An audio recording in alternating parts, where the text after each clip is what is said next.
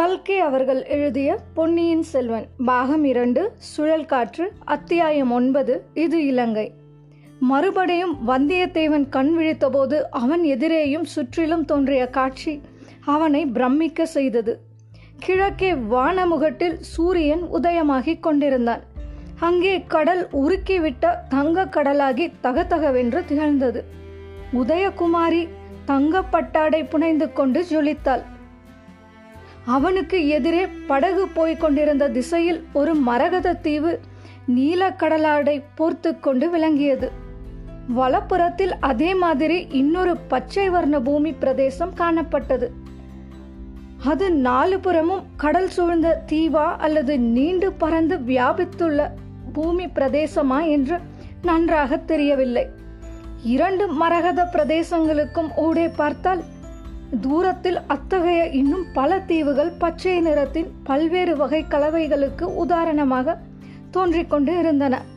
படகில் இருந்தபடியே நாலு புறமும் சுற்றி பார்த்தால் வானவில்லின் ஏழு வித வர்ணங்களும் அதன் ஏழாயிரம் வகை கலவை நிறங்களும் திகழ்ந்தன. மொத்தத்தில் அந்த காட்சி கண்ணெதிரே காணும் உண்மை காட்சியாகவே தோன்றவில்லை. ஓவியக்கலையின் தேர்ந்த அமரக்கலைஞன் ஒருவன் இதோ சொர்க்கலோகம் எப்படி இருக்கும் என்று காட்டுகிறேன் என்று சபதம் பூண்டு தீட்டிய வர்ணச்சித்திர அற்புதம் போலவே தோன்றியது. இந்த காட்சியை கண்டு மெய்மறந்து நினைவிழந்திருந்த வந்தியத்தேவனுடைய செவியில் இது சொர்க்கம் அல்ல இது இலங்கை என்ற வார்த்தைகள் விழுந்து அவனை விழிப்படைய செய்தன. ஆம் இது சொர்க்கமோ என்று நான் சந்தேகித்தது உண்மைதான் என்றான் வந்தியத்தேவன்.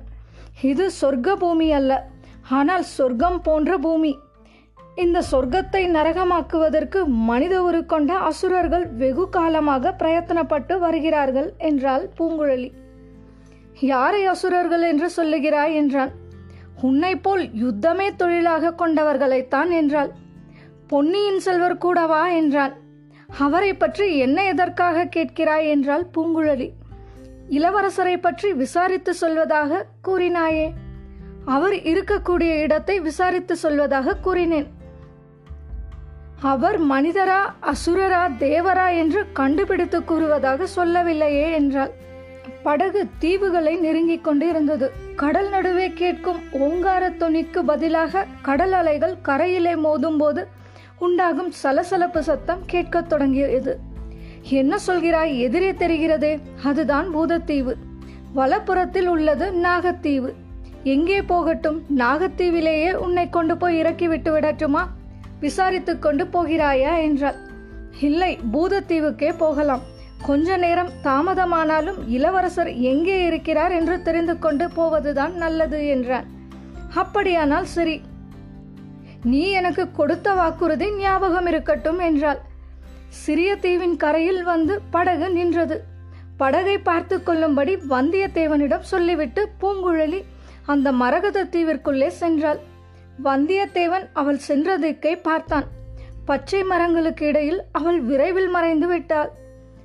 போதத்தீவு மக்களின் வாக்கில் மருவி பூதத்தீவாக மாறியது பற்றி வந்தியத்தேவன் முதலில் சிந்தித்தான். பிறகு அத்தீவுக்குள்ளே இப்போது குடியிருக்கும் பூதம் எப்படிப்பட்ட பூதமாயிருக்கும் என்று எண்ணமிட்டான். பின்னர் இந்த அதிசயமான பெண்ணின் உள்ளத்தில் மறைந்திருக்கும் மர்மம் என்னவாயிருக்கும் என்றும் வியந்தான் பூங்குழலி கூறியபடி ஒரு நாழிகைக்குள் திரும்பி வந்தாள். படகில் ஏறிக்கொண்டு வந்தியத்தேவனையும் ஏறிக்கொள்ளச் சொன்னாள். நாகத்தீவை நோக்கி படகு சென்றது. விசாரித்து விஷயத்தை தெரிந்து கொள்ள முடிந்ததா என்று வல்லவரையன் கேட்டான். முதன் மந்திரி அனிருத்த பிரம்மராயர் பொன்னியின் செல்வரை பார்ப்பதற்காக மாத்தோட்டத்திற்கு வந்திருக்கிறாராம். நேற்றைக்கு இளவரசரும் மாத்தோட்டத்துக்கு வந்திருக்க வேண்டும். எத்தனை நாள் மாத்தோட்டத்தில் இருப்பார் என்று தெரியாது. நீ அங்கே போய் தெரிந்து கொள்ளலாம் என்றாள் பூங்குழலி. மாத்தோட்டம் இங்கிருந்து எத்தனை தூரம் இருக்கும்? என்றான். ஐந்து ஆறு காத தூரம் இருக்கும். வழியெல்லாம் ஒரே காடு. கோடிக்கரை காடு மாதிரி இருக்கும் என்று நினைக்காதே. வானை எட்டும் மரங்கள் அடர்ந்த காடு. பட்டப்பகலில் சில இடங்களில் இருட்டாக இருக்கும். யானை கூட்டங்களும் வேறு துஷ்ட மிருகங்களும் உண்டு.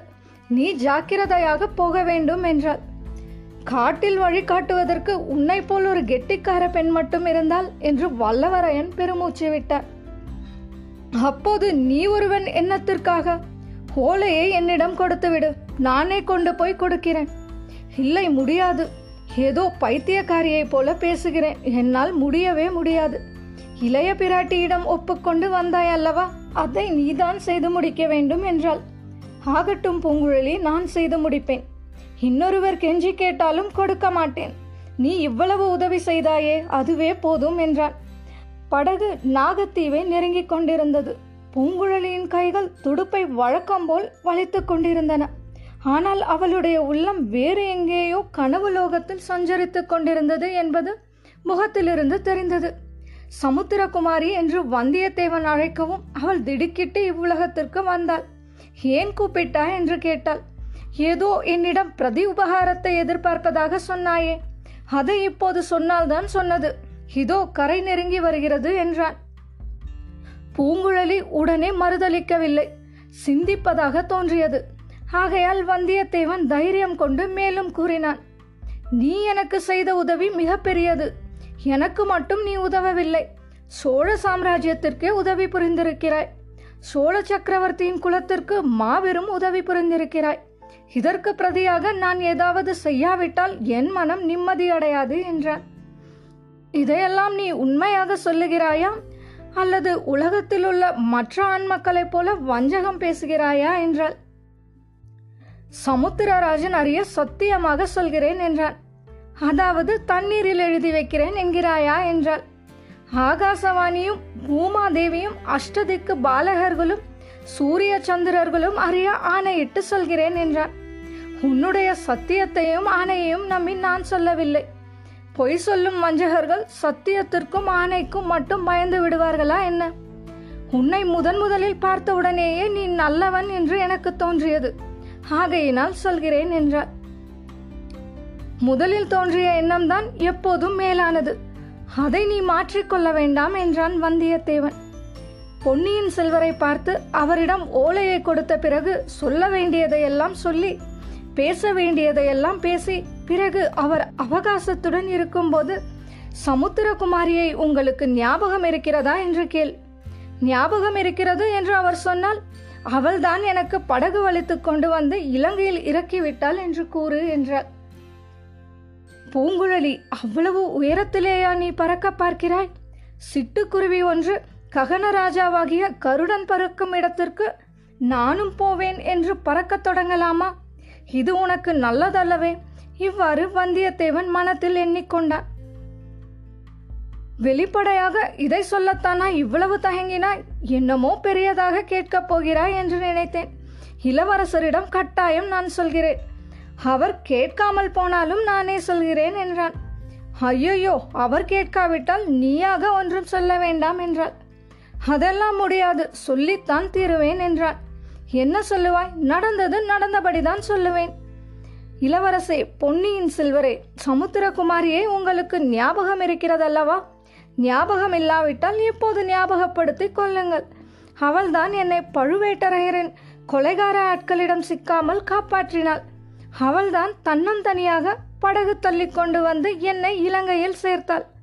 கடலில் விழுந்து தத்தளித்த என்னை அவள்தான் காப்பாற்றி படகில் ஏற்றிவிட்டாள். சமுத்திரகுமாரியின் உதவி இராவிட்டால் நான் உயிருடன் வந்து உங்களை பார்த்திருக்க முடியாது. இந்த ஓலையும் உங்களுக்கு கிடைத்திராது என்று சொல்லுவேன். சரிதானா? என்றார். இதுவரை சொன்னது சரிதான். மேலும் ஏதாவது சேர்த்து கொண்டு விடாதே. இதையெல்லாம் நான் அவரிடம் சொல்ல சொன்னதாக சொல்லிவிடாதே. சே சே என்னை முழு பைத்தியம் என்று நினைத்தாயா?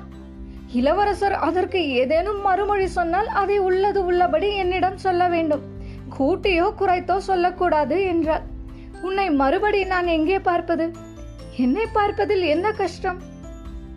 கோடிக்கரையிலோ இந்த பூதத்தீவிலோ அல்லது இரண்டுக்கும் மத்தியில் படகிலோ இருப்பேன். ஊருக்கு திரும்பும் போது இந்த வழியாக வந்தால் பூதத்தீவில் நீ இருக்கிறாயா என்று பார்க்கட்டுமா? என்றான். தீவுக்குள்ளே எந்த காரணத்தை கொண்டும் நீ வரக்கூடாது. வந்தால் விபரீதமாகும். இந்த படகு கடலோரத்தில் இருக்கிறதா? என்று பார். இருந்தால் ஏதாவது ஒரு அடையாளம் வைத்துக்கொண்டு சத்தம் செய். நான் நேற்று குயில் மாதிரி கூவினேனே. அந்த மாதிரி நீ கூவ முடியுமா என்றார் குயில் மாதிரி கூவ முடியாது. ஆனால் மயில் மாதிரி சத்தம் செய்வேன். இதை கேள். வந்தியத்தேவன் வாயை கையினால் மூடிக்கொண்டு மயில் கத்துவது போன்ற அகோரமான குரலில் கத்தி காட்டினான். அதை கேட்டு பூங்குழலி கலகலவென்று சிரித்தாள். படகு நாகத்தீவின் கரையை அணுகியது. இருவரும் படகிலிருந்து இறங்கினார்கள். வந்தியத்தேவன் கரையில் ஏறி விடை பெற்றுக் கொண்டான். பூங்குழலி படகை திருப்பினார் வந்தியத்தேவன் சபலத்துடன் திரும்பி பார்த்தான். உன்னுடன் வருகிறேன் என்று சொல்லி அவளும் வரமாட்டாளா என்ற ஆசை. அவன் மனதில் இன்னமும் கொஞ்சம் இருந்தது. ஆனால் பூங்குழலி அவனை கவனிக்கவே இல்லை. அதற்குள் அவள் கனவுலோகத்தில் சஞ்சரிக்க போய்விட்டாள் என்பதை அவள் முகம் எடுத்து காட்டியது. இத்துடன் அத்தியாயம் ஒன்பது இது இலங்கை நிறைவடைந்தது. நேர்களே உங்கள் கருத்துக்களை வாய்ஸ் மெசேஜாகவோ மின்னஞ்சல் ஊடாகவோ தெரியப்படுத்தவும். மின்னஞ்சல் முகவரி Umachari two thousand fifteen at Gmail dot com இணைந்திருங்கள் நேர்களே பொன்னியின் செல்வனோடு. குரல் வண்ணம் உமாச்சாரி.